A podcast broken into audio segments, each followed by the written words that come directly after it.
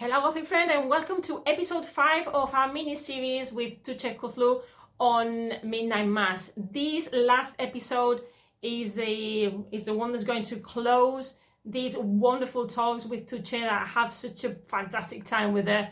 And in this section of that we started this year with uh, the road to self-recognition, in this episode we're going to talk about otherness and the supernatural but we do a lot more than that. Eh, we do like an overall view of what we have learned together, what we how much we have enjoyed this journey because it was going to start just with one episode and it's ended up being five. So we made a mini series, and we haven't just talked about the otherness and the supernatural all along. We've talked about the uncanny, we've talked about, we've had to mention Freud, we've talked about characters, we've talked about setting the story, the origin of the story, who's the monster, who's not the monster, uh, the different characters, those that have a voice and those do, that don't have a voice. We've made differentiations between the ghosts or the monsters, the supernatural world, and the, the human beings and where they actually cross over. So we have done a lot of uh, detail and in-depth analysis. So because of how rich this was and how much a lot of people have enjoyed that,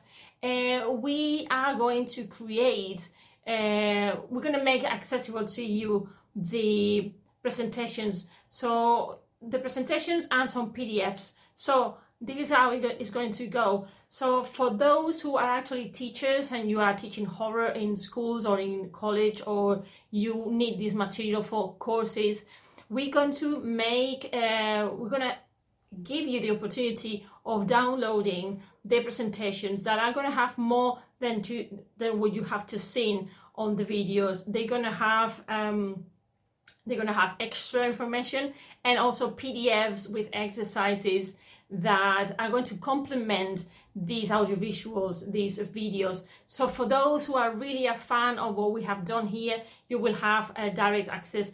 If you want to have that material, you have the link below in this video. When you finish, just go there, click and have a look at what we have prepared for you. Uh, if you are just here because you love, enjoy, you have enjoyed the journey with us and you just want to have that information, is a lot of learning material there that you can use as a basis to keep investigating about the Gothic, the elements of the Gothic, horror, grief, and everything that we talk about in the series. The series has just been an excuse an excuse, sorry, for us to keep talking about everything that we love, which is grief, the supernatural horror, and all the uncanny elements that surround us, and how much of ourselves identity we have learned from watching this series and analyzing this series together. So, friends, this is the last episode. I hope you enjoy it. I hope that you leave your comments. That if you haven't subscribed, subscribe and follow us everywhere. Tugce is fantastic, a great communicator and I hope that you really enjoy that. We hope that you really enjoy it and let's start with the show.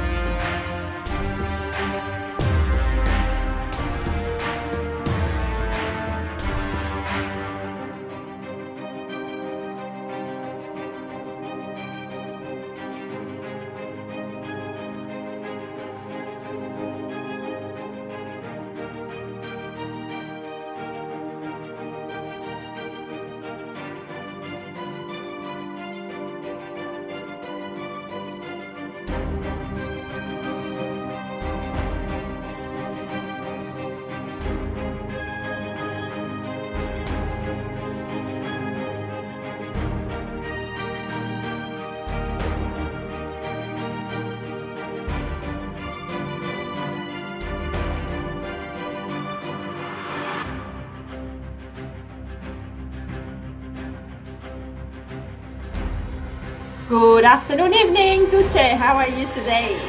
I am fine. How are you, Alicia? I'm okay. Welcome to Gothic Land once again, and welcome to our midnight sessions, part five.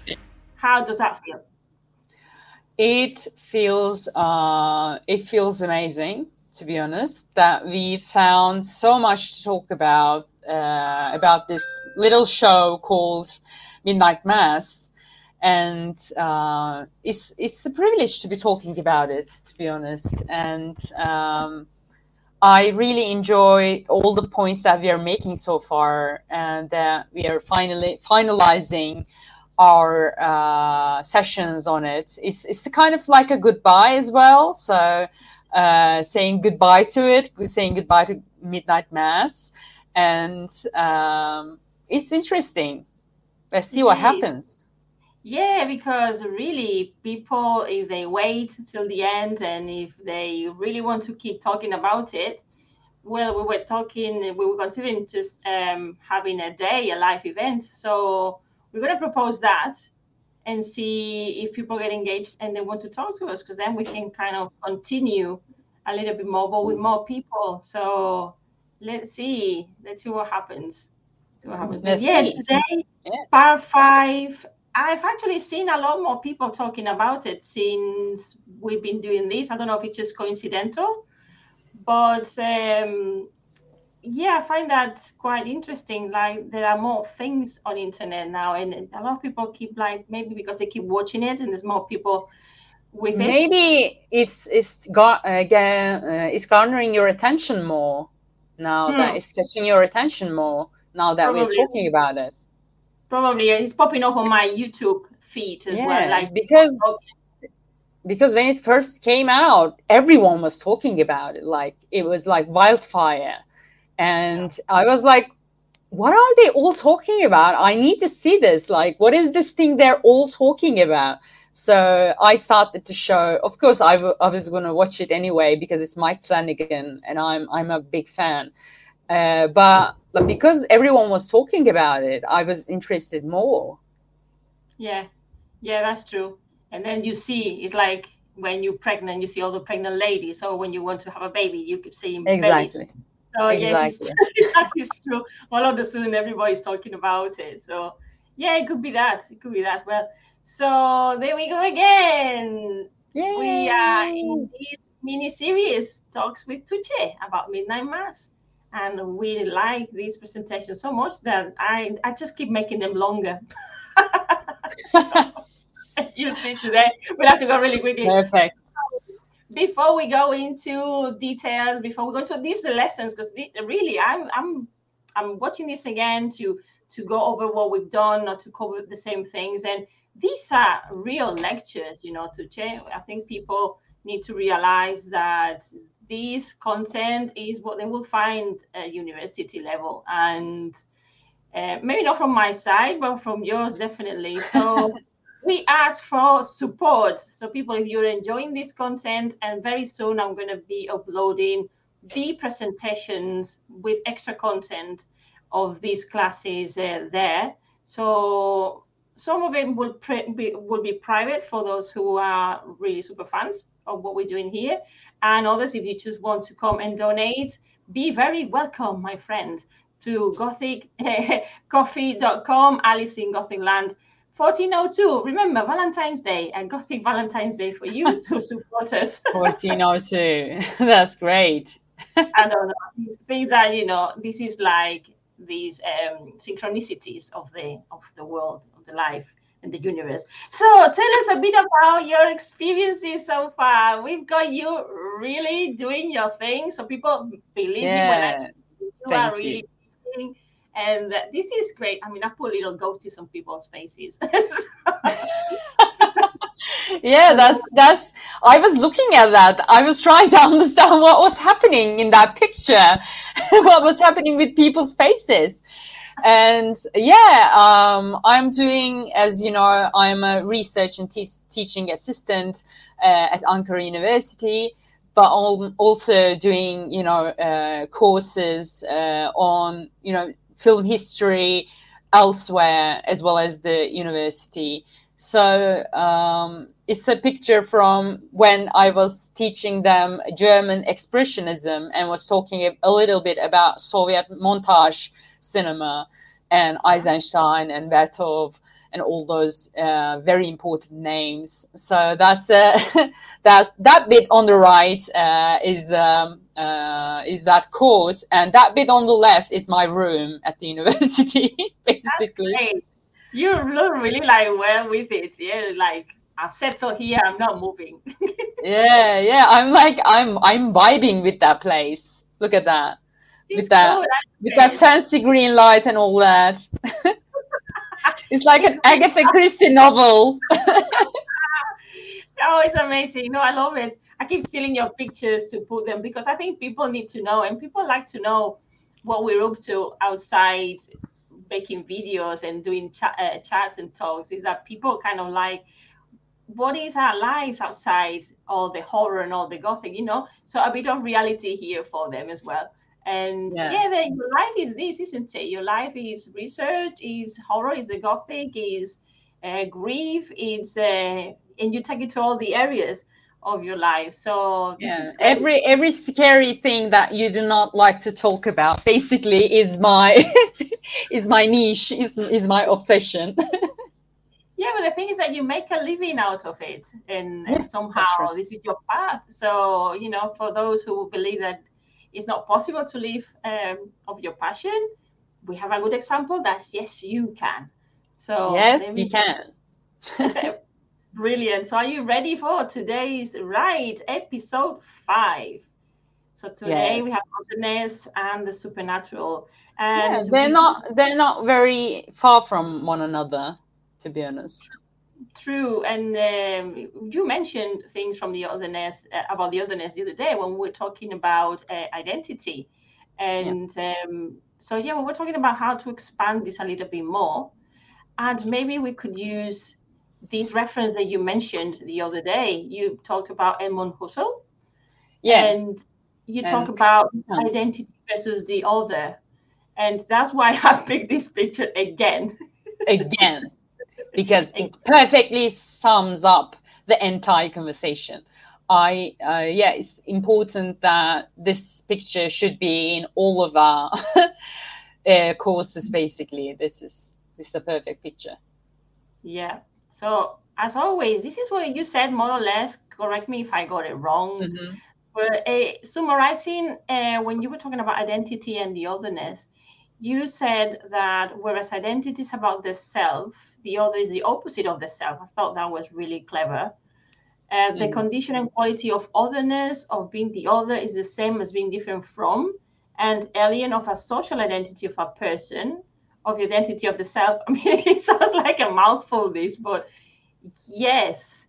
And then you extend yes. it to, I suppose now you'll elaborate a little bit further, but you said also that otherness it identifies with the characteristics of who and what of the other, which are the same from the symbolic of the other of things from the real aesthetic political philosophy. I think I was just trying to copy what you were saying, so obviously it's a bit random from social norms. Yeah, and these are the social identity in the self, therefore the condition of otherness, and this is where we're going today, is a person's non-conformity within social norms of society. I think for me this is key and I suppose this is what you're going to elaborate now, and that the otherness is a condition of this political exclusion, so we can't get away from politics, mm-hmm. affected by the state or by the social institutions placing the other in the margins of society. So you, you said all these the other day when we were talking about identity, and obviously you were talking about otherness because, as you said before, they go hand in hand.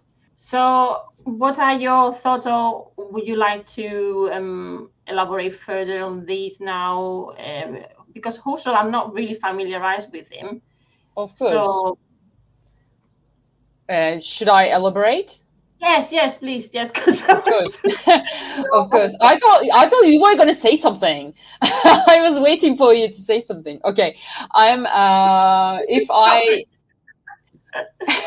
I don't need to be sorry.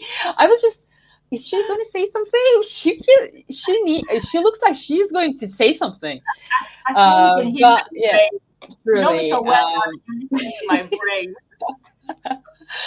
oh my god okay so the other is very important in my studies as well because i'm now so focused more uh, my phd is more focused on the identity so i'm reading a lot about you know kant and husserl uh, those and lacan those are the names that deal with you know the other so what is the other so the concept of the self uh, needs something opposite. So this is the existence of the constitutive other. So you can't exist without an other, basically. So um, so basically, to define the self, you need the other to be defined. So in the late 18th century, uh, Hegel uh, introduced the concept of the other as you know as the as a part of the self conscious consciousness which uh, basically complements uh, the propositions from the self awareness uh, um, so uh, that's that's what that's what started the whole conversation hegel started the whole mm-hmm. conversation about the other so uh, husserl took it to a next level basically and he applied the concept of the other as the basis for intersubjectivity, the psychological relations among people.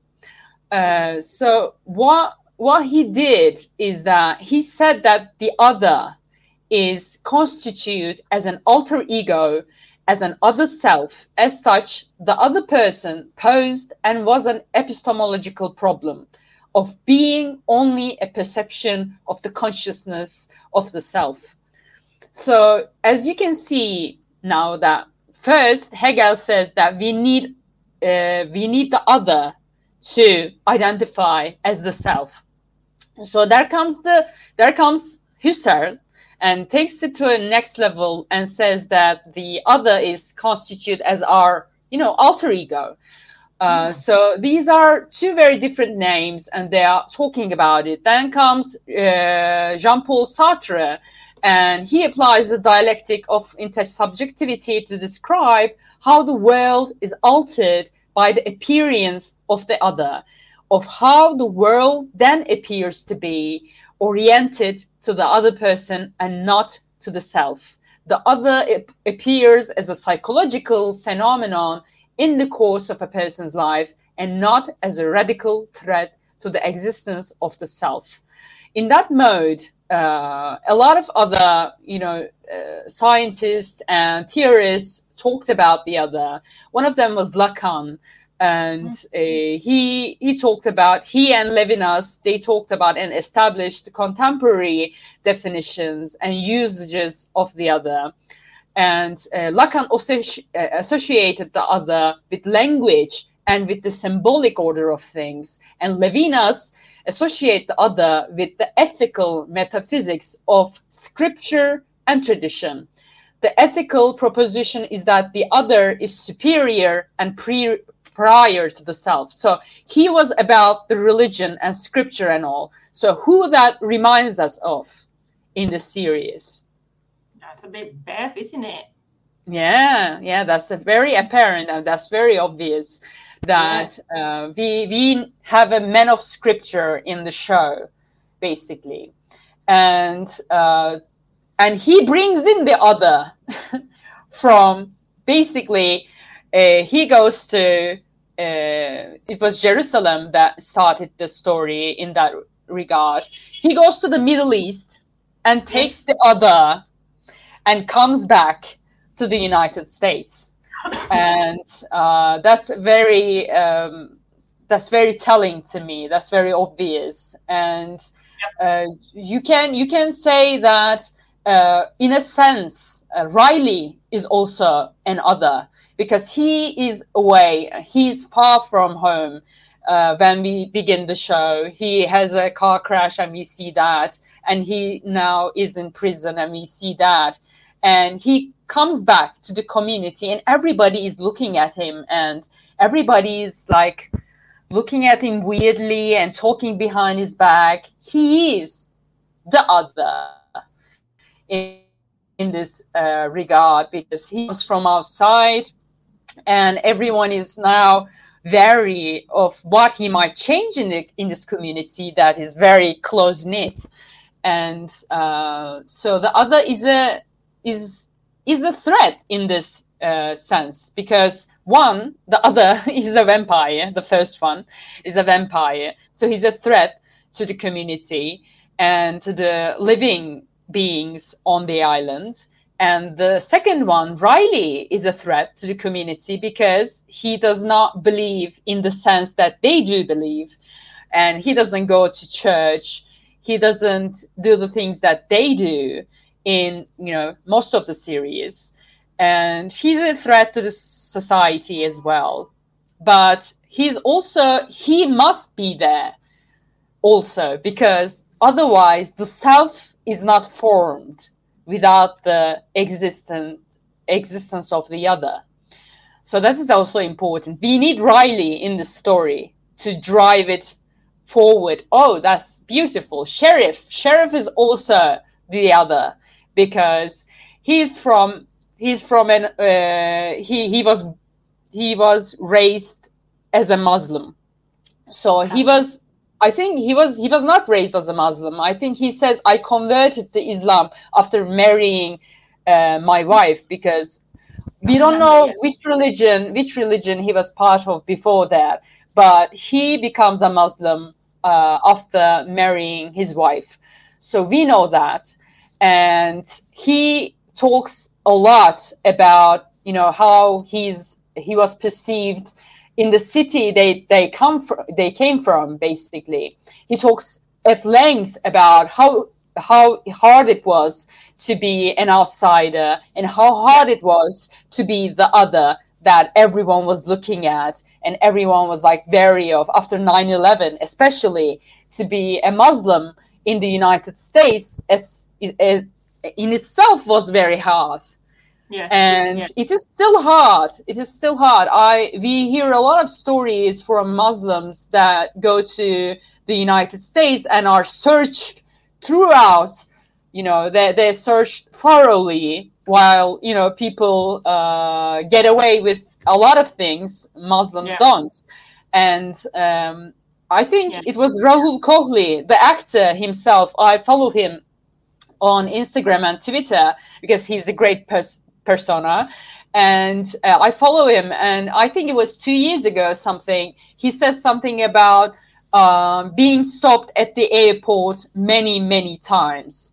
And Wow. i was like yeah that's and it is so true to the story as well because you know that was the experience of the sheriff as well. You know in your heart that that happened to him as well. And being a cop doesn't stop it uh, doesn't stop you from the being the other basically in this story. And uh, erin erin is also kind of the the other because he wa- she once or for uh, once and for all she's she's a part of the community of course but also after meeting riley something changes in her. And yeah something changes in her and she starts questioning some things. And that cuts the ties between her and the community. After losing the baby especially uh, her ties to the community is cut short. And she starts questioning she starts researching and after spoiler alert after riley dies and uh, she's more pushed to the edge to the margins. And she becomes this uh, very weird uh, it, part of herself. Like she becomes something different than herself. And she becomes the kind of like the other in the story. And she becomes our lead in the story along with sheriff along with the sheriff of course. Uh, Yeah. so two three others and they're all uh, the main characters of the show. That's very beautiful to me to watch and i one of the reasons that i enjoyed so much uh, this show because um, like you see a lot of shows that show you know, of course, a show people who are worshiping like Islam or something, but only on this show I felt that it was not exploited but explored. That yeah. is a very big difference. Like being exploited, but being being explored are two different things. And I think this show does not exploit but explore, but it explores definitely. It explores and uh, it explores being the other as well in the form of three different characters. And also f- actually four, four because you know the vampire is also another. Oh, we're going so, there now. it is the other as well like it's the ultimate other isn't it? It is yeah, you don't yeah. know anything we don't know anything about this creature. Absolutely. we just know that it's the opposite of everything you're supposed to be. So so that makes it the ultimate other the ultimate other from the self. Um, and yeah that, that's that's uh, there are a lot of things like you can look at the show and find a lot of bits and pieces where you know being the other is shown especially you know in the in the looks of people you know those little those little glimpses where you know that you know that they're judging and or you know that the way uh, the way Beverly talks to the sheriff, you know, you know that in her heart, he's the other, and that he he's being constantly being judged for it. And uh, yeah, Erin too. Erin too, definitely. I mean, everybody is being judged by Beverly, Bev. everybody. Yes. She's the character we all love to hate, and yeah. uh, boy, do I hate her I hate her with a passion. So yeah. you do. Yeah, I think I think with with Bev, um, she needs to be there because I mean you've said a couple of interesting things here. The yeah. fact that um, these others become themselves their own others. As yes. you said, when they transform into something else because of the experiences they go through, they become this other that or this other person they were not before. So there's this transformation as well. But also, I think what we have with Bev uh, introducing here, it wasn't on the plan, but it's just making me think, introducing the shadow self. Uh, if in the shadow self um, that Jung talks about, Carl Jung talks about, and he says that the other, when we criticize someone else, thinking about Bev now, when we criticize someone else, is because we're criticizing our own faults. It's what the faults that we see in others is actually because we are seeing ourselves in them. And that reflection of the other is where you find your shadow self. So yeah. with Bev, we've got this rich character that is perfect. Mm-hmm. Talk about a lot of the things, a lot of the gothic elements kind of go at the end go with her um, so yes, it's, it's interesting. But as, as others we have, and you just mentioned those, you've got also the dead. The dead are also the other, which you were yeah. mentioning at the beginning. And we have different others here. Obviously, we have the ghost, which is the traditional other. Yeah. But then we have the vampire, as you mentioned before, or, or angel. We don't know because I still have my doubts. I went back to the scene of when when Paul is saying, and then there was the angel because he said the word angel, and there's this this halo around this thing. And, and around this thing, I know, I know. Not talking. Where did you get that? He's saying angel, and he's putting their words in his mouth. You know, it's like this duping, and yeah, um, yeah this other obviously is this one, but then we have the community as a ghost, and the other is also these seats that we were talking about uh, at the beginning, and I don't know if it was episode two and one that the empty chair came up, and you elaborated further in on episode three. But the empty chair is not just at the moment that we have the empty chair with Paul and with uh, Riley, is also the empty seats in church before everybody actually gets there, and th- they become more and more addicted to the church because of the blood and because of the sermons and because of all these things. So it's interesting here how this other works as well.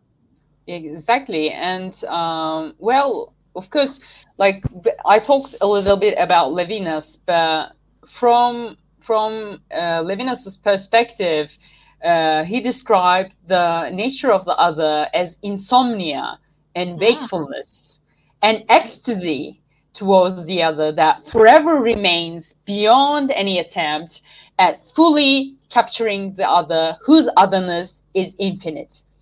Wow. Even in the murder of another, the otherness of the person remains uncontrolled and not negated. The infinity of the other allowed Levinas basically to derive other aspects of philosophy and science as a secondary to the ethic. So he talks a little bit about how, you know, he says, um, what was his quote? His exact quote was, My relationship with the other as neighbor gives meaning to my relations with the, all the others. So, neighbor, neighbor is something that we can find on Crockett Islands because everyone is a neighbor on Crockett Islands, and they go all go to the church as uh, this community. So if if like Levinas says, uh, my relationship with the other as neighbor gives meaning to my relations with all the others, that means that uh, the community, you know, as a ghost, you know, as the other, gives meaning to all my relations, relationships with everybody. So because everyone is another from me, from my perspective, everyone is the other. So uh, apart from the self, they, because they are apart from the self, they are not part of me. Uh, but also, community as a ghost is uh, is a beautiful thing to talk about because it's a very gothic thing, gothic thing as well.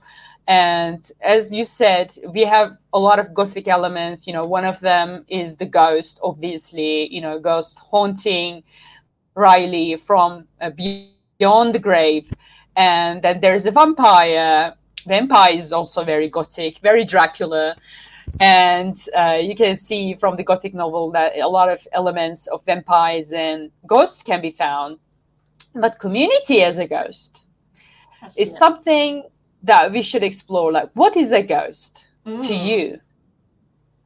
Yes, that's it. Well, it's actually something I've been exploring in uh, in this during this month of March, I've been exploring the figure of the ghost, and it's a very good question that nobody seems to be able to answer. No one, because ghost ghost is a very, it's not a tangible thing. You can't completely completely describe what a ghost is, and it's a, it's different for something different for everybody. I mean, to me, ghost is a is a remnant of something that has been but is no longer with us like is yes. no longer so ghost is something like that something that has passed but we can see the remnant of it we can we can get kind of like reminiscence and we remember it and we talk about it maybe and we keep it kind of alive and not yeah. entirely because it's a ghost and um, so community as a ghost is in especially on Crockett Island some some a lot of a lot of islands uh, are known to exist with their, within their own means so yeah. if if they can no longer feed themselves through fishing or something else whatever they are doing farming they can not exist there is a scene in one of my favorite folk horror films, Doomwatch. It's a sci-fi horror film, and in it, uh, people need to leave the island. They live on an island, and something is uh, wrong with the environment, and there's an oil spill, and they need to leave the island. And one of them says, "You'll kill the island. You'll kill all of us." And uh, yeah, another character from the outside says the island will die in a few years because like there will be no one on the island and the community will be dead. And mm-hmm. so Crockett Island is that kind of community. It's Yeah, like yeah. you you you see nobody working really, not really, That's apart true. from the apart from the um the the clergyman like you don't you don't see you don't see anyone working doing some kind of work at least. Everyone is just like chilling and going to the church. Like what are what are you doing? What is it? see the doctor and the sheriff, yes. yeah of course of course. They're they're statespeople Ryan's dad is the only one that really we can see him fishing or yeah fishing but not quite at work. It's just preparing the nets and preparing things. So you're right, we don't see like true full action. And what about the rest of the people in the community? yeah Yes. what are they doing like you you are really uh questioning like how are they what are they like what are they doing Yeah, yeah. Well, They kind of- this, is it. Yeah. I feel like like this is a kind of community that is dying slowly, and uh, that that you know the pastor had to do this to keep the community alive because otherwise otherwise they would all be you know metaphorically dead uh, within within a few years.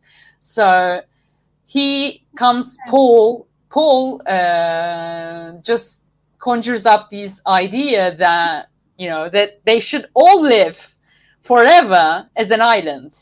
So it's a, it's a metaphorical thing, of course, uh, but it's also real life. You we know that islands have it harder than Yeah. the mainland most of the time because they their their ties are cut from the mainland and they don't have the same things that the mainland has. You know, especially land and all that that is fertile and uh, so it's a it's a tough thing to be an islander and it's a much tougher thing to be an islander on Crockett Island so yes. basically this community is slowly dying and they're coming together but also they are they're a shadow of what they once were they're not Yes, they're not yeah, you see that. staying Yeah, they're not looking after it either, you know, because they're not doing much.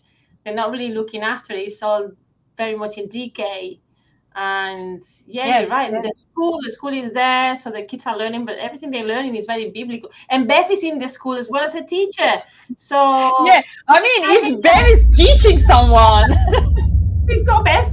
There we go. So there's everybody else, and then it's Bev. yeah, if you know, if in a community Bev is a teacher, you're in trouble. yeah, because look what you're in definite trouble. Exactly. This is what happens to you. Look at that face. Oh my god. Always I But this is so, you know, what we say in Spanish is perpéntico, which is like these really shocking, uncanny view of contradictory items together. Exactly. You know, religious clothing with you know blood on it. B- religious white clothing. White. Yes, White is a very important color because it's the color of usually that is associated with innocence and you know all things pure and not is all things good as well. It's not associated with evil. So you're seeing Bev in white, you're seeing the vampire in white, and uh, of course there are all like blood everywhere. Vampire is it was in a robe as well, and of Yeah. course it is also bloodshed. And now Bev is uh, also uh, covered in blood, and the- like these are all very important cinematography as well. yeah, yeah It's very important cinematography. Yeah, it is. Yes, and look at the colors and everything, and and visually. I'm just thinking. I don't know if I'm gonna say something really out of place, but it's almost like with the act of what she does here in the final scenes. This is mm-hmm. like saying, "I've just lost my virginity." You know? Yes, yes, she loses her. she loses her V card. Yes, it's like yeah, almost like her face there. It's like you almost feel sorry for her because it's like, what have I Yeah. done? You know, all this time being such a good girl, and uh, look at me, I've lost it. Look it. at me! I could have had so much fun. yeah, it's, it's the look of uh, it's the look of realization. I call it. It's the Yeah. look of like I could have done this a lot sooner. like, why did I wait so long? What have I done? Is the wrong one late and the wrong one? You know. Oh my god! What What a realization. blood and things and meanings that we give to blood and these these change mm-hmm. of obviously the transition because of, of being beaten and being transformed into this thing as well there's a transition there so this is like the battle remains and yeah but that's it bev is like another animal on its own isn't she she's like this other Yeah. thing so i think from now we've already been stepping into the supernatural part but we can both define or try to define what monster is because we get into this moment, don't we? Of we're talking about Yeah. of monsters, and these others are some of them are real monsters. And you were saying last week, uh, well, last week, last week we talked together because you've been so busy that uh, it wasn't last week actually. It was. It was. Yeah. Last episode. Last last episode. Oh dear. You were saying many times, who's the real monster? And you kept asking that question. I was like, just wait, wait, wait. We'll get to that in another session. Because now you can elaborate these further. So who is for you the real monster? Do you think there's more than one monster? And how Oh, do they perform? I mean, you did you did mention that, and we have here Derrida's influence. Um, Yeah.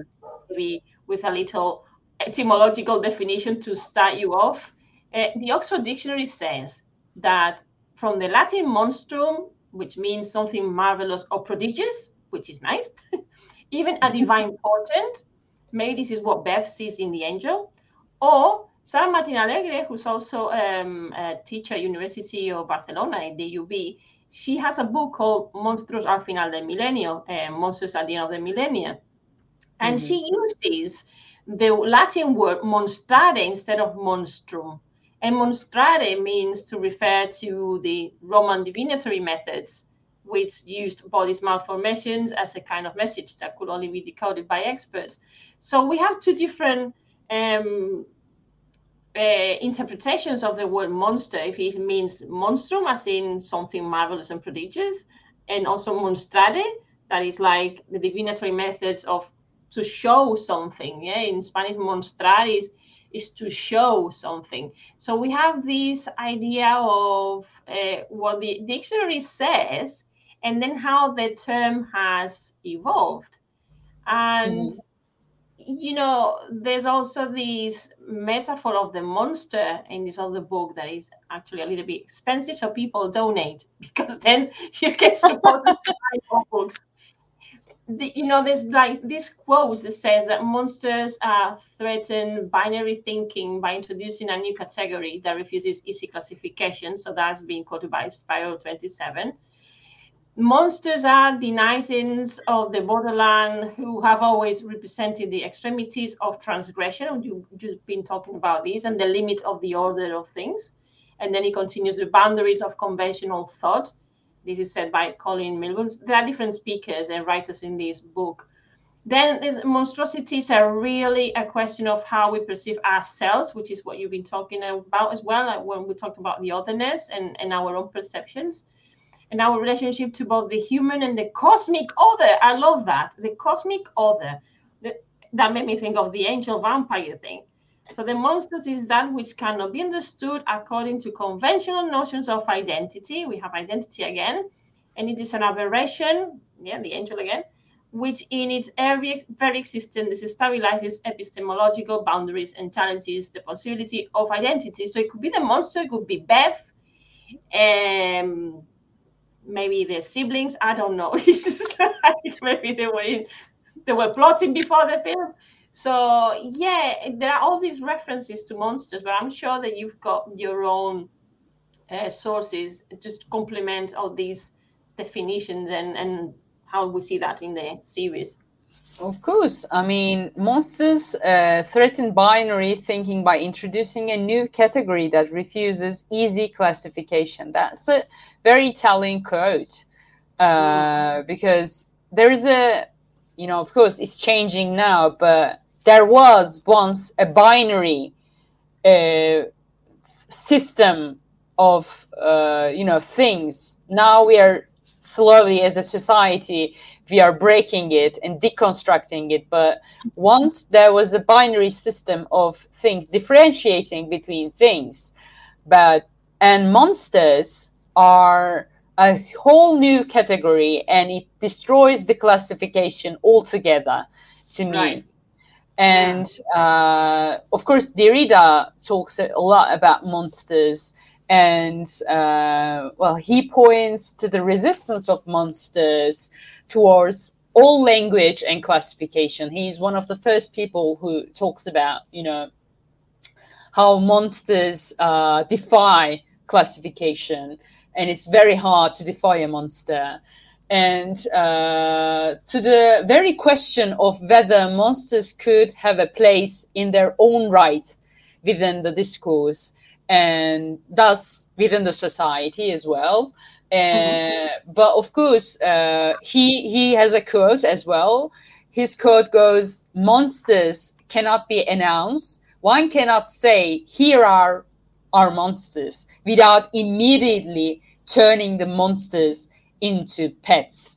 And that's oh. very important. Yes, exactly. So you you turn the monster into a pet and what is a pet then something that you have control over and uh, of course there are a lot of a lot of examples to monsters within with the, within the uh, literary criticism and also on film and television as well but one of the monsters that we generally talk about is the ultimate monster frankenstein mm-hmm. that i love uh, saying hi to Mary Shelley from over here to the other side. And uh, I hope she's listening. I, I hope there is an afterlife and she's listening. And she would be pleased that someone is talking about her. But like everyone is talking about her these days.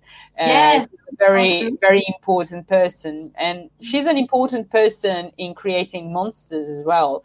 Yeah. There, there she builds, constructs a monster from different parts of human body. And she creates the ultimate other in that sense as well. He's not alive. He's not dead.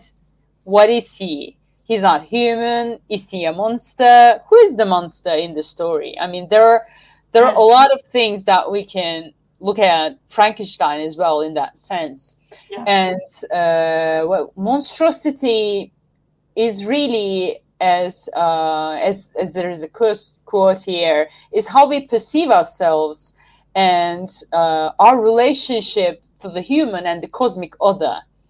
Like, what is the cosmic other?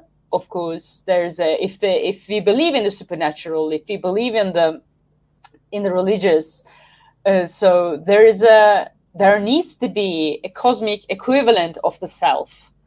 Yeah. So. Uh, call it call it soul, call it something angel, call it something else, call it God.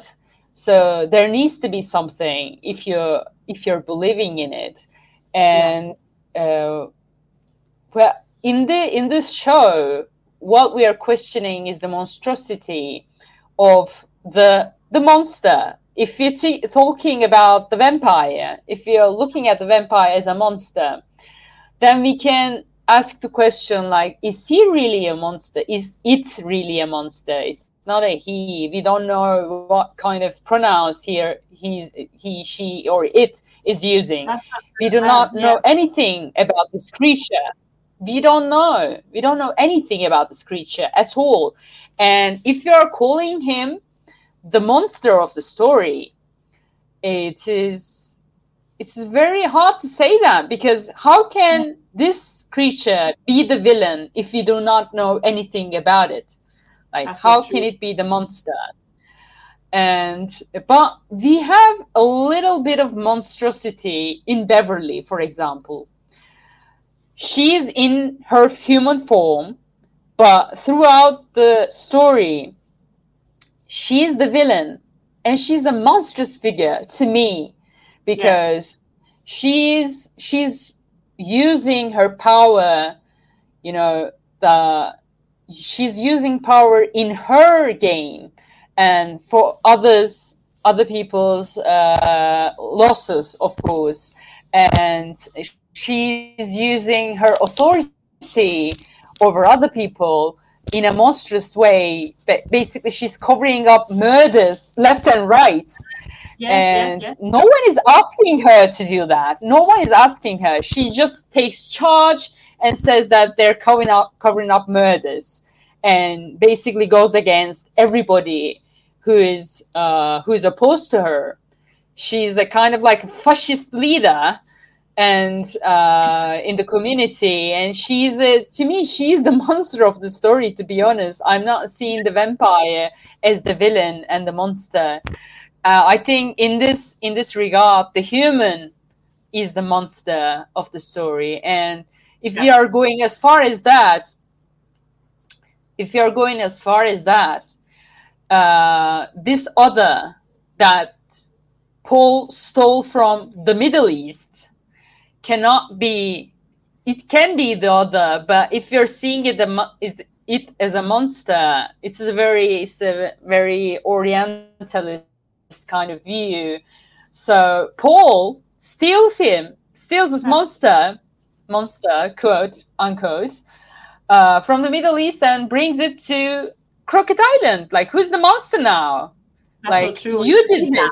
You did this. Yes, Paul is the monster in that sense as well. He kidnaps this creature against his will. Probably, we don't know anything about that part of the story. If you, we don't know if it came uh, with his own will, with his own will, we, we don't know anything. We're not, So- we're not told. Not told. And and looking looking back at uh, that moment when uh, Paul in the cave meets the the angel, um, Yeah. it's for me this this creature that we still don't know if he communicates or not. Which I think communication is also super important in in anything, but in the series is what defines certain um, characters there how i'm still asking this since the last time how does the monster the angel communicate with paul as you were saying um, is it mutual consent this is like do they have this telepathic communication is it is that starts communicating so then we go back to this um, trope of the vampire doing te- telepathy things um, telepathic communication but also Yeah. at what point But we don't hear it. We don't hear it No. in this one. no, we don't. But then is the moment that there's like some kind of uh, the train of thought of this thing when he's biting the he's biting Paul that he, all of a sudden he decides to open his wrist to feed him. There's Yeah. some purpose there. There's an intention. What's that? You know, they're kind of using each other for something Yeah, they are. it's not clear. So if he's trying to colonize and make more vampires, nobody he's beaten has grown wings, like him, for example. Yeah, not like him. should- Not like know, him. There are a lot of questions there um, that come down also to this communication uh, side of things, and I suppose we could refer to Lacan in that case when it talks about uh, communicating in language and how we we express all these things that we're talking about. But yeah, it's true. He kidnaps this creature, whether it's consensual or not. And by doing that, it's already breaking some rules and kind of playing with the cosmic balance, going back to this Yeah. celestial And turning turning the monster into a pet, of- which yes, is something you should not do. but yeah, that Derrida was right in that case that we can't we can't talk about a monster without turning it into a pet. And uh, now Paul takes that monster, if you are calling it that, takes that monster and turns it into a pet and takes it to the Crockett Island, where you know everybody is happily doing nothing, uh, not working, certainly. Uh, apart from a few people, they're not even working. It's just a small, happy community. We don't know what they're eating. Stones, maybe? Yes, it can happen. I mean, uh, yeah, this is a this is a very interesting community. I mean, I'm sure that even the vampire was shocked. Like, what are they doing all this time on the island? They don't. Yeah, and then they, They can just- get on they just- with each other like that. They just they just uh, travel around with their lanterns and you know with their candles. Like what? what is that? What is this place? It's a Yeah. folk horror. Folk we horror. have these, definitely. ghosts, yeah, these communities of ghosts that you were talking about before. We have these these whole body Vigil, vigil kind of thing. multiple- yeah, multiplicity, um, a body with multiple people, multiple uh, beings there, and and the moments where they actually feel close to each other is at moments that are really scary because Erin knows what's happening here. She knows what she's going to Yeah. be witnessing, uh, but these people are oblivious. Apart from the mom, I mean, because Sarah's mom here, that that come on, everybody, this woman was dying. are you not a little bit suspicious? Are we silly? But this is how again it's just showing that the community is just blind and is their option, is their own yeah, it's, it's their own option to be blind. They, they- you know, nobody's forcing them to be that blind. They just Choose to be blind. And and again, the contrast here with the light and the blindness that they carry, and you know, these dark and light and shadows of the Gothic appears again, not just visually, but also in what it means, what they're going to be doing. They this is something sacred, and they're going to be massacred in this place. So it's uh, yeah, the, the community as i goes that you mentioned before. Derrida also talks about hauntology, which I think is very, very good. These uh, for what we're talking about. Um, he says um, to haunt does not mean to be present, which is also going back to the ghost. And it is necessary to introduce haunting into the very construction of a concept, of every concept, beginning with the concept of being and time. That is what we will be calling here a hauntology. Ontology opposes it only in a movement of exorcism. And we've got here some keywords. And ontology is a conjuration. I mean, we've got some mind blowing vocabulary here from the supernatural as well. We've got exorcism, conjuration. Uh, we've got, well, they, they were to haunt and starting into this hauntology. You were saying, what is for me a ghost? And precisely ghosts are not just the ghosts that we think in the traditional way of a medium seeing a ghost, but also the past haunting us and what we've done that keep coming and haunting us. So we have precisely the ghost of the girl that is killed right at the beginning. That, that's exactly what she's doing.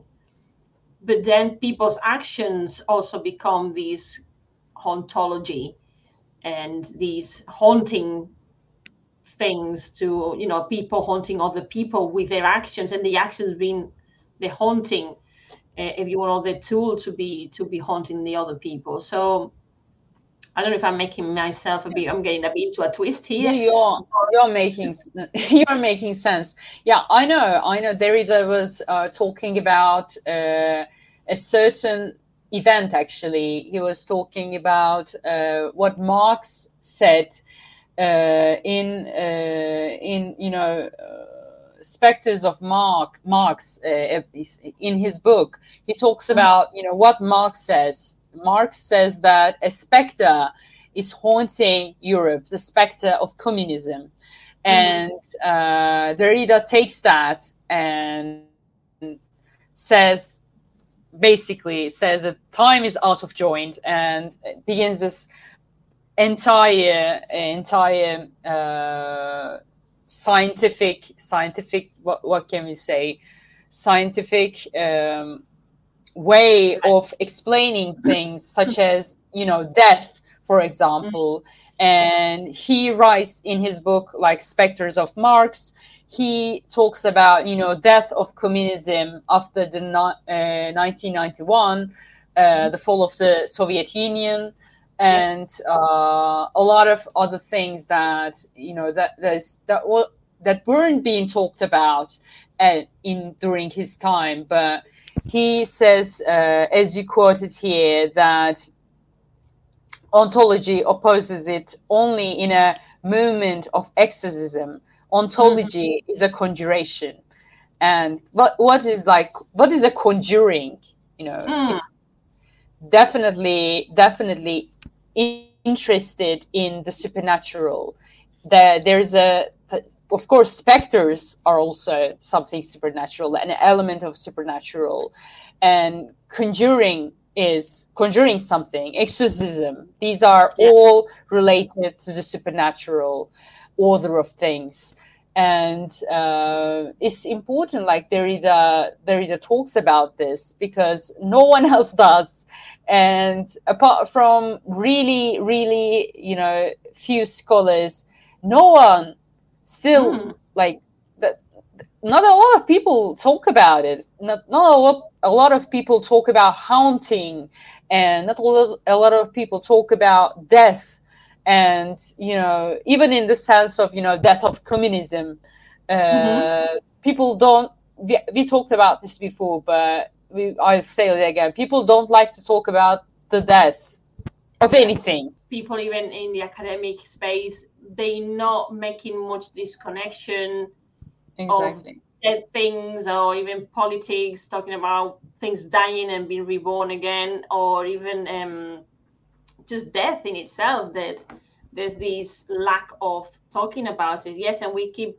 bringing this up because for us it is important and yeah it's important because of what is going on around the world nowadays as well that we are surrounded by death no, no matter yeah. where you look.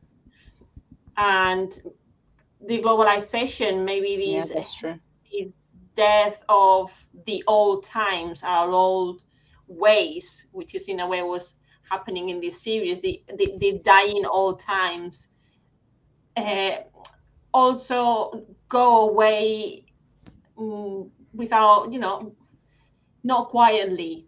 When something gets destroyed and to be reborn again even like the the phoenix the phoenix thing the call it the ave phoenix um in a way is like okay we need to look into for this new era to be reborn we need to kill the old one. And the only thing is that in the series is done in such a catastrophic way because it's almost like there's no hope for them, which is what you were mentioning before. It's an island that is bound to to disappear, and he's going to do it with a bang, and he does it with a bang, literally almost, because it sets it gets set on fire. Everybody gets turned. Everybody's a it's a vampire, and some of them are dead because they can't control yeah. themselves. They can't even embrace their their new ways because it's too much for them and they become these these zombies and we don't even have a vampire anymore. We can't we have these compulsive uh, killers uh, and and eaters blood eaters. They're not they're not like paul. Paul is being converted nicely and intelligently into a vampire but or a bloodsucker not even a vampire because it just drinks blood but they, there's no fangs there's no wings there's no cape there's no there's you know. All the cool things are gone from being a vampire. I mean, what what that, did I get from this? What do I get from younger. this? It's younger. Come on. yeah, younger. you you get younger. That's true. You get younger, but apart from that, all the cool stuff is gone. I mean, yes. come on. I want all the cool stuff of, of the vampire. But uh, speaking of ghosts, uh, I think it was Buse and Stott that said um, ghosts come from uh, the past. I think what was the quote? Let me find it. Um, yeah, it is ghosts arrive from the past and appear in the present. However, the ghost cannot be properly said to belong to the past. Mm. So, because it is something that arrives from the past, you would assume that it belongs in the past, but no, because it appears in the present. So it's yes. a kind of like a paradoxic, par- paradoxical kind of existence that a ghost has, or non-existence, or yeah. whatever you may call it. And and ghosts are something that is, you know, that is not alive, certainly, but we see a glimpse of it. So it's this kind of in this world and mm. it is on the on the margins of what is you know alive and what is death and it's walking the walking that line that is called death and uh, the reason that so many scholars don't like to talk about death is that people don't like to talk about things they know nothing about because no. anyone who experienced this, it is not alive to talk about it so we're not, we don't like to talk about things that we don't know anything about, and it's a very human thing. It's a very uh, understandable thing as well that it scares yeah. us. It scares yeah. us. I mean, we don't, yeah, we don't know. Because you might be treated as as a mad person, you know, who who you know, I have a friend, I have a friend who's a medium, and she mm-hmm she's having uh, throughout her life a hard time to actually make herself respectable and for people to respect what she does and what she can have for me is such a respectful thing because she's yeah. got an ability that i don't have uh, but that has isolated her from a lot of people even people who come closer to her at some point she cuts them off i mean she's cut me off as well because the interpretation of things. And sometimes you think, what has she seen? yeah, what, what has she seen? what have I done? what will I do? exactly, exactly. So the paranoia is also there. But yeah, it's true that there are people out there that have abilities that the rest of us do not have or we haven't developed. But the fact that we don't see things doesn't mean they don't exist and they're not there. It doesn't mean, of course, it doesn't so, mean I that. Mean, we kind of going off a tangent a bit now, but um, the fact that Riley sees this ghost, he can't tell people that he sees her. So the fact that he's keeping that thought on that vision for himself, you can interpret that as his unconscious, that he's really seeing the ghost. Why are we going to try to find another explanation? Maybe it's just he's seeing the ghost, like a lot of people do and the fact that he can't tell anybody else makes things worse. Because why is he not telling people? Because he sounds he looks like a really um, um, maybe because of the alcohol they might think he's too doolally but also because he strikes me of being someone with a strong mm, way of thinking you know very reasonable. So maybe yeah. even to himself recognizing that he can see a ghost makes him look like a fool or like a madman. madman. So there are lots yeah, of definitely. things that implicate. Remember, he he's he's already the other, so he doesn't want to be the other further than that. And yeah. what is more other than a madman? So.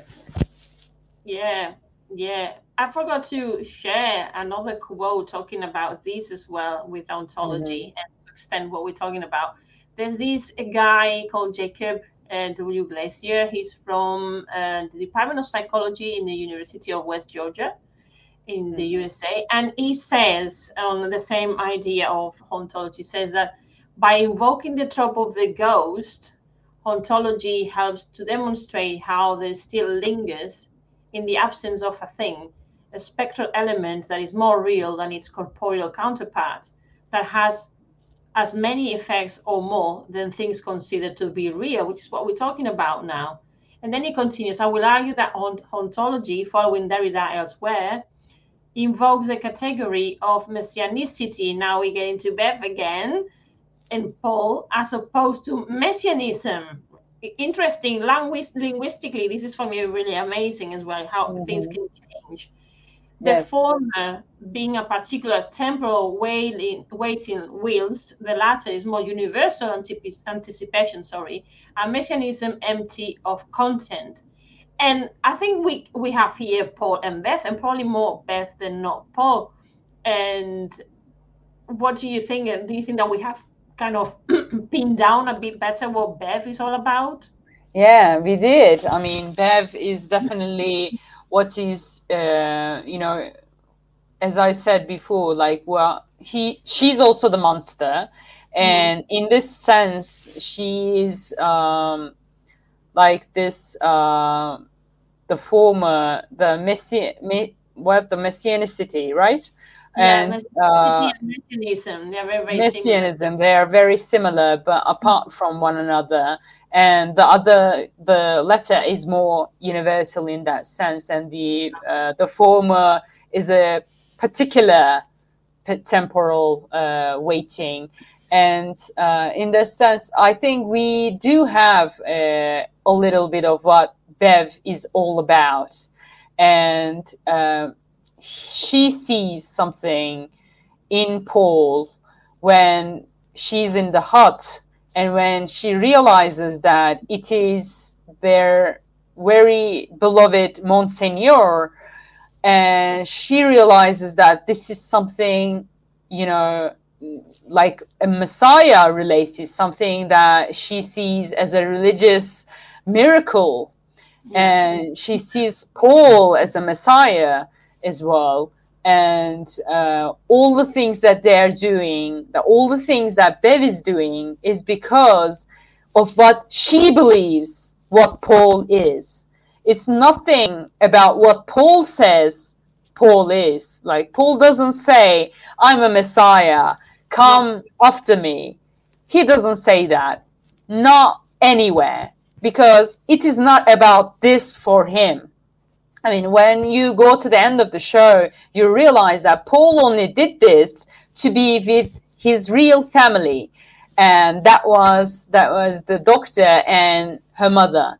And uh, Paul doesn't have any claim to, you know, messi- messianism. I, I don't think that he has, but Beverly has. And Beverly certainly will make a Messiah out of Paul. And if he doesn't, if he's not willing to be the Messiah, then she will be the Messiah. And she's yeah. she's just that determined to to uh, create something, you know, religious uh, and create something miraculous from anywhere, from her, mostly her, because she's also, I think, she's a big narcissist. Yes. And uh, because of that, I think that she uh, creates this persona over religion that she thinks what religion is of course. It's all about what she thinks is religion religion is. And nothing about the re- it has nothing to do with the real religion at all.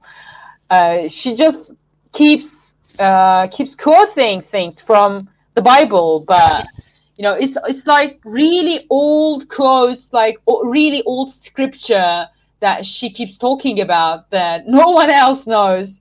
She just blurts them yeah. out and uh, calls them all around. Yes, yes. She You're memorized. Right. She has all of those things memorized in her mind, and uh, just oh, as just yes, as you know, just after uh, you know being a vampire, just as about just as she's about to declare herself as the Messiah, you know, the what happens? She dies. And yes, yes uh, thankfully she dies. yeah, but uh, yeah. I feel sorry for her at the end a little bit because it's like everything she's worked for so hard, and all of a sudden that like just yeah, it just like crumbles that, down. You know? Yeah, but she's still holding on there like she wants to bury herself in the sand to actually yeah. not disappear so she knows what's happening.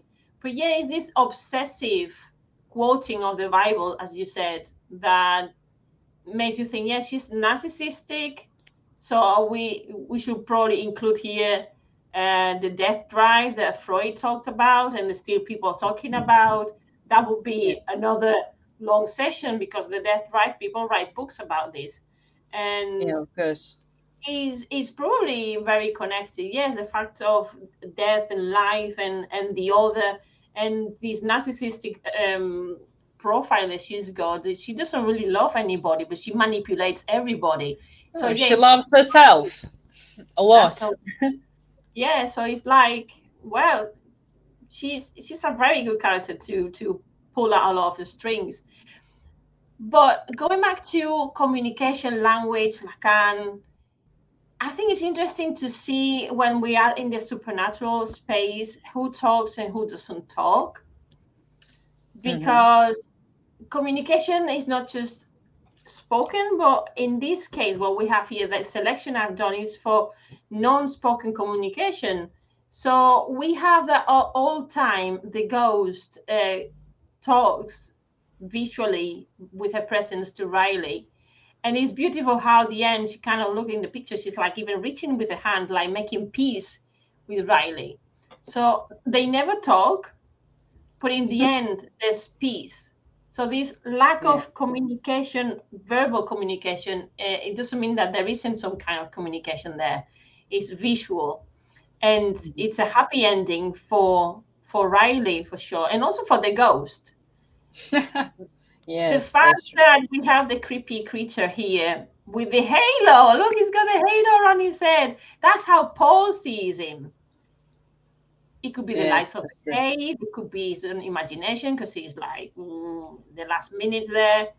But he doesn't talk. We mentioned that before. He doesn't really talk, or does he? We'll never know. Another picture that I chose. You, you have no idea. Exactly. We don't have a, a clue. No the other picture of, of someone who's missing ghostly is the baby and we've talked about this in other episodes as well. The the baby never talks. He or it or she she thinks it's a she. So the baby never has a say. The only moment that there's something regarding the baby or the talks is what she interprets uh, that that uh, death uh, will give the this voice to her child. And then you can start imagining what this baby would be age six, seven, and be looked after other beings in, in heaven. But she doesn't get a say either. So these characters they do not speak and they're so powerful in the in the series. And as I said before, the empty chairs in church, don't they? The, the fact that all these missing people, that's also information that is non non oral communication, but still information and communication of our form by people not being there. They're already saying, Well, I do not believe, I don't want to be there, I'm not bothered, or you're not engaging, or whatever. You have nothing interesting to tell me for me to be here. So this lack of faith, which is also something that happens in a lot of religions, that people start non-believing and I suppose for a society, depending on the society, it's a scary thing. If people do not believe, you cannot manipulate them anymore. And mm. so, yeah, this is about who talks and who doesn't talk. And I suppose we've talked about this. It's a bit of a bit of a summary, if you want. But yeah, I think this moment, this is what I want to you to maybe talk more about because it's your space as well. It's the death the moment in this case, communication goes on for a long time because yeah, they're really does. Doing what people have forgotten to do, which is to talk about your feelings your and feelings, how it's so key. Yeah, and then these two characters they find uh, support on each other, and how necessary that long conversation was. And this is precisely why a lot of people were criticizing, oh, the long conversations. Well, that they are so valuable to some of us because I think society has forgotten how to have these long conversations. Yeah, that's why it bothers them because they have forgotten how it was to talk so long uh, to somebody about something deep and personal.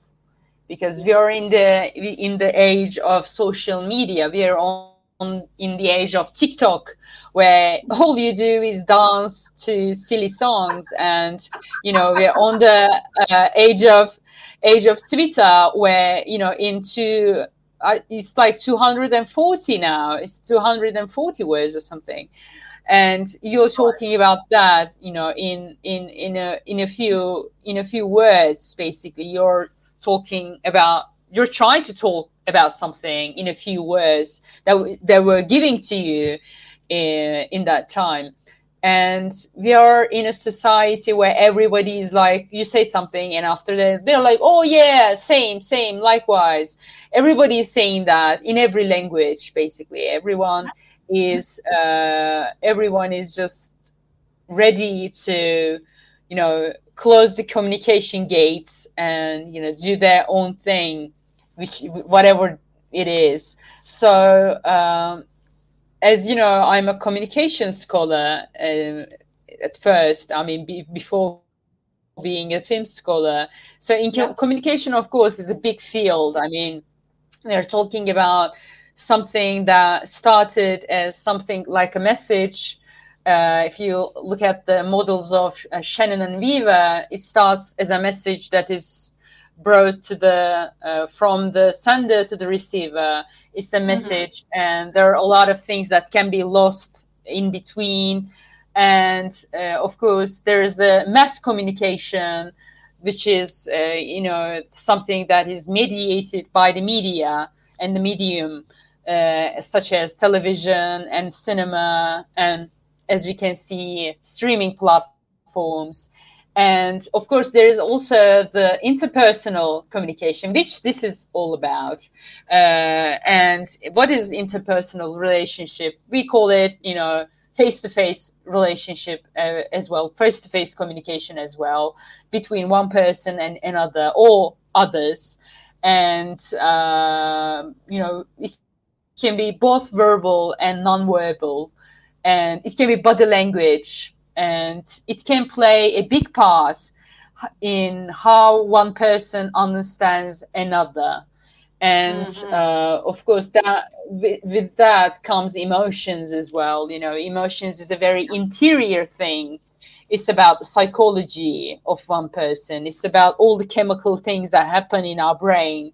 So it's very internal in that regard but of course, to express this, to put this outside of our body, to put those emotions outside our body, we should use, we have to use something. It can be, it can be anything. It can be body language. It can be sign language.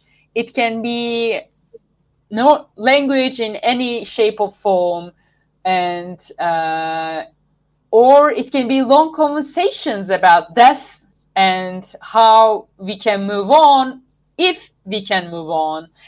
And um, and this scene between Riley and Erin is uh, of course important. And i loved all the long conversations because i love long conversations.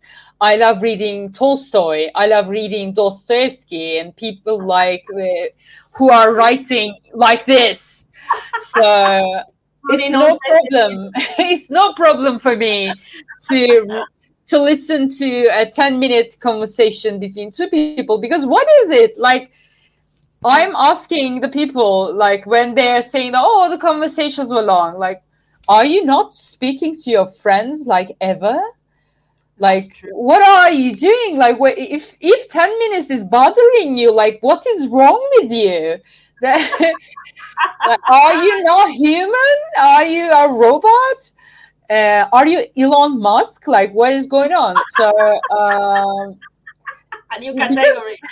Because, because we, as the people, we communicate, and not even we, animals. You you just seen my dog. It, it, he was barking outside because he was communicating his feelings to the other dogs or whatever they, he was talking to, but he was into death. Yes, maybe he was talking to death. We don't know.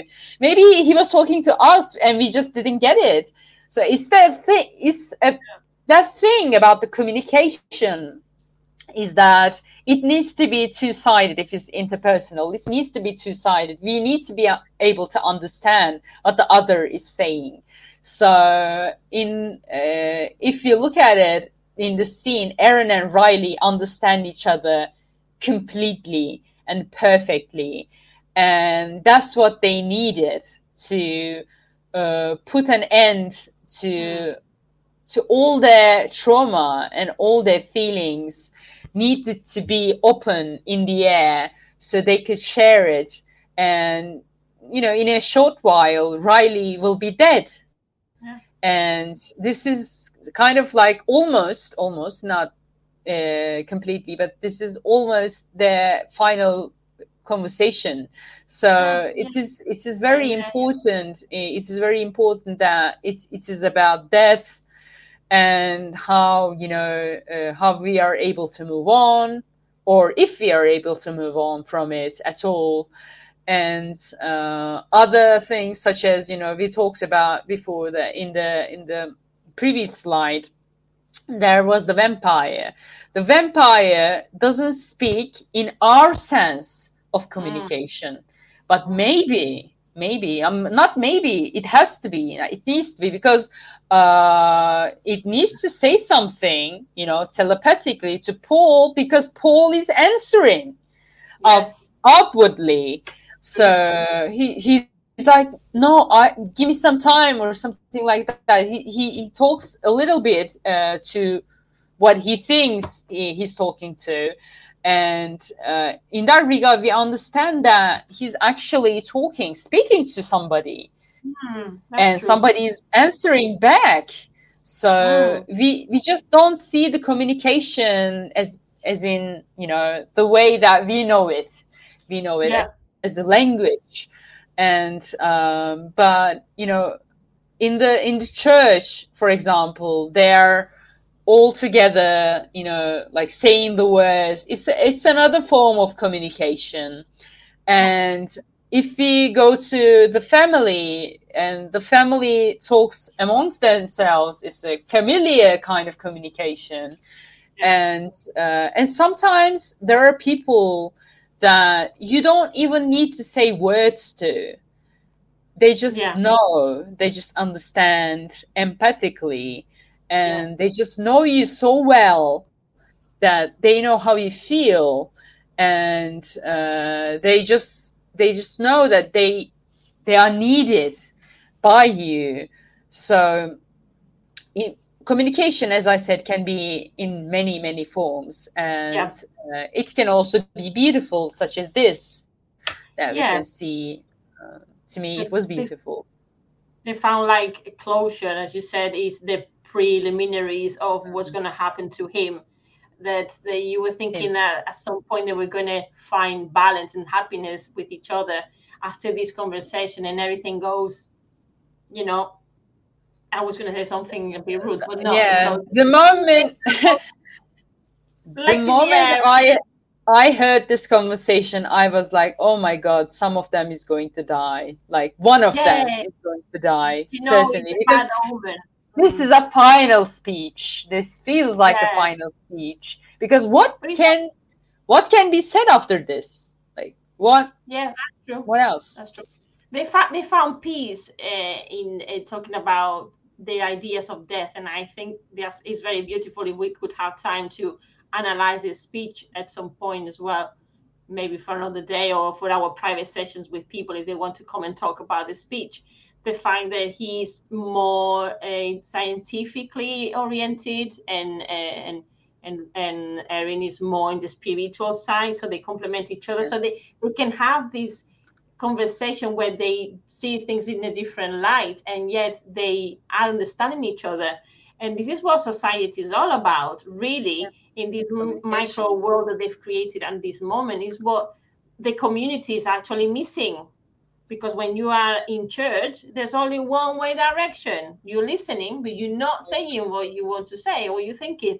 It's just the priest or the curator there saying his stuff or her stuff. So, yeah, I think the communication side could be something that if people would like to talk about more in depth, we, we could play videos and so The moment to do that is to do it in a in a different session where we could all be privately talking about it. So that could be a, a nugget for or carrot for people if they wanted to. So because it's it's yeah, it's so important for our times as well. I think to to you know think about that. So yeah, supporters, supporters. Yes, supporters and yes, we've got to support all, all the plays, all the plays. So yes, I think we pretty much covered um, everything we could cover. I mean, we could extend on the little conversations and expand on that, and we could keep elaborating on different monsters and figures in the supernatural. Yeah. Uh, but maybe this is something for another day, and maybe we yeah. could close midnight mass. Oh, with this but uh, yeah, people support support that way. That that I can't get me that way. That, way. That way. Support the supporters. Support us, people, please. yes, because I mean, you're worth it. I mean, maybe I'm not as worth it as you are because you bring a lot uh, of information here, but yeah. Oh. you bring in the goods. You bring in the beautiful slides and the goods. I bring in the slides. Yeah. Thank God for Canva. because it makes yeah. and the gothic you bring in the gothic and the gothic and the gothic and so please people follow Tugce she's awesome yes. she's great you can see we're having a lot of fun i know that a lot of people are shy and they're not commenting on things but they're enjoying it so that's good but we like to know we need to know to keep producing content and this is me all over the show as you know uh, I will leave all links and anything I can think of. I will leave it at the bottom of the page in the description on, on YouTube. And if you're listening in the podcast, all the details are there as well. So this is it, my friends. Oh, we come to an end. How sad.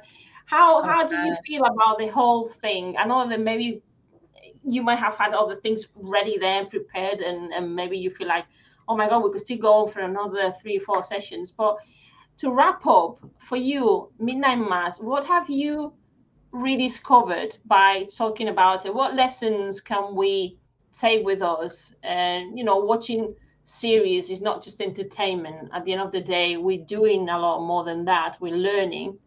So for you, yeah. what has been the whole experience, and and what is the message for our audience? What will you tell them? Well, uh, Midnight Mass for me, beginning that I thought it was just going to be a story about a town and that it would revol- revolve around the town. Only that. Mm. But looking at the show, I found something fascinating a study in death and afterlife or non existence afterlife, which is immortality. And I found something about human emotion. I found something about grief. I found, of course, I see grief everywhere. I mean, it's my it's my obsession. I see grief everywhere, but there is grief. I mean, what can I do? There's grief. Uh, where there is life, there's grief, guys. So, um, and and in the sense that, uh, it, as you know, two months ago I lost my grandmother, and last week I lost my uncle as well. Oh, and oh. real life, real life moves on. I mean, yes, yeah. these people that we love and know, they're passing away, but also their memories stay with us. And this story is also about that. This narrative of Midnight Mass is about how people can pass along to the other side and still still be there there can be remnants of them and yeah. we can remember them by and of course it's also about the community you know being a community and trying to survive. Uh, in this mad world where you know economy is everything basically. But and uh, it's about communication you know two people having long and deep and philosophical conversation conversations with one another. Yeah. and i think the entire story is about death and also about life. And mm-hmm. talking about it made me realize more and more and that how it can be you know ripped apart and you can see a lot of things in it you know you can yeah. find the other you can find the supernatural you can find the gothic i mean if you look uh, long enough you can see a lot of things in a lot of tv shows and yeah. a lot of films and that's why i love my scholarship because it's fun you can Yeah, you see can you can you can find a lot of things and a lot of people ask me like do you enjoy watching films? And i'm like why wouldn't i? Oh, because it's a job because it's a job. No for you it's a job. For me it's a it's a life uh, and i'm Enjoy doing it. It's a passion. it's my passion and i'm i'm one of the few people who are lucky enough to have their passion as their living. So uh, yes i do enjoy watching films and tv shows still and uh, because it is more i think uh, it becomes even more enjoyable because i understand it i understand what Hmm. it means Maybe So- that's the key. The key that a lot of people do not actually have that. Uh, don't do the exercise of going in depth into what they've got in front of them, and I get that too. You know, it's amazing. I read articles. You know, I write on Medium. I write articles almost every week on Medium, and you know, you come across a lot of different articles from the Gothic space is is a small um, community, and I'm kind of bringing some light into it together with other people there but the main thing that you hear is um, productivity, productivity, productivity. And why would you watch TV at night that you're wasting your time? And I think, well, I'm watching all these programs that I use to talk to people like Tugce, that I'm learning tons of things. I'm helping other people to learn tons of things if they want to. We're helping people to be aware, creating this awareness, creating this critical thinking through a passion that is watching things on TV and reading books. Piles of books, my friends, piles of books.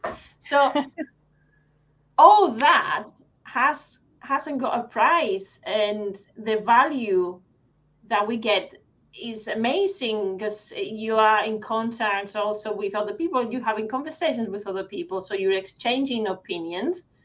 Therefore there's another again there's learning. So yeah i think you're right. In every space nowadays in every job it's like why what would you be wanting to watch tv or read articles but books take a long time what nonsense is all this it all depends how you use yeah things, isn't it? So if you just are there watching the pink press and you're just watching soap operas that don't bring much, then well, they're good distractors and you can also learn from them. But you need to make the effort of what is it that you're learning. So yeah, I totally agree with you. I think we need to we're lucky that we can be in, in spaces that we love, that there are a lot of lessons to be learned and to be taught. And you know if anybody is um, landing here today and is is enjoying this we've done our job as well. So yeah. there you go. So people support us because we're worth it. Yes you heard it you've heard it again and now i'm gonna have to put these others like who is the real monster now the money monster no, thank you. the money monster Thank you very much to I think we could be another hour here talking. It's, it's always a pleasure to talk to you. I'm really looking forward to plotting more things uh, in the near future. We need to think about how we're going to get these ex- exclusive to people that really, really are enjoying it because I think they're Yeah, worth it. And uh, yeah, thanks a lot. And again, let's put this this thing to finalize the screen. I just love my logo. I just that's yes. I have. beautiful logo beautiful Beautiful. the tree of life That's right. Trees. I've got this passion with trees. Trees are like people. People are like trees. It's so creepy altogether. So anyway, Yes. Thank you very much. And Thank you for having me. soon. It's always great. And people write to her, get in contact, and get in touch because she will always answer. You're just great. You know, you talk to anytime Yes. I have a question, I know you're there and you're always in good humor and always in good good spirits. And it's difficult to find people like that nowadays. So I'm really grateful that's that you're not creepy you like that, but you're not creepy. Uh, okay, okay. So thank you, and see you, see you very soon, and um, we'll have to keep plotting more things. yeah, come. we need to do that. Yes, maybe a new new thing, new show, new film, whatever. We can talk about that. Yeah. yeah. let's think about that. Uh, think about it think about it. Great. So speak to you very soon and speak to you soon. Bye. Bye.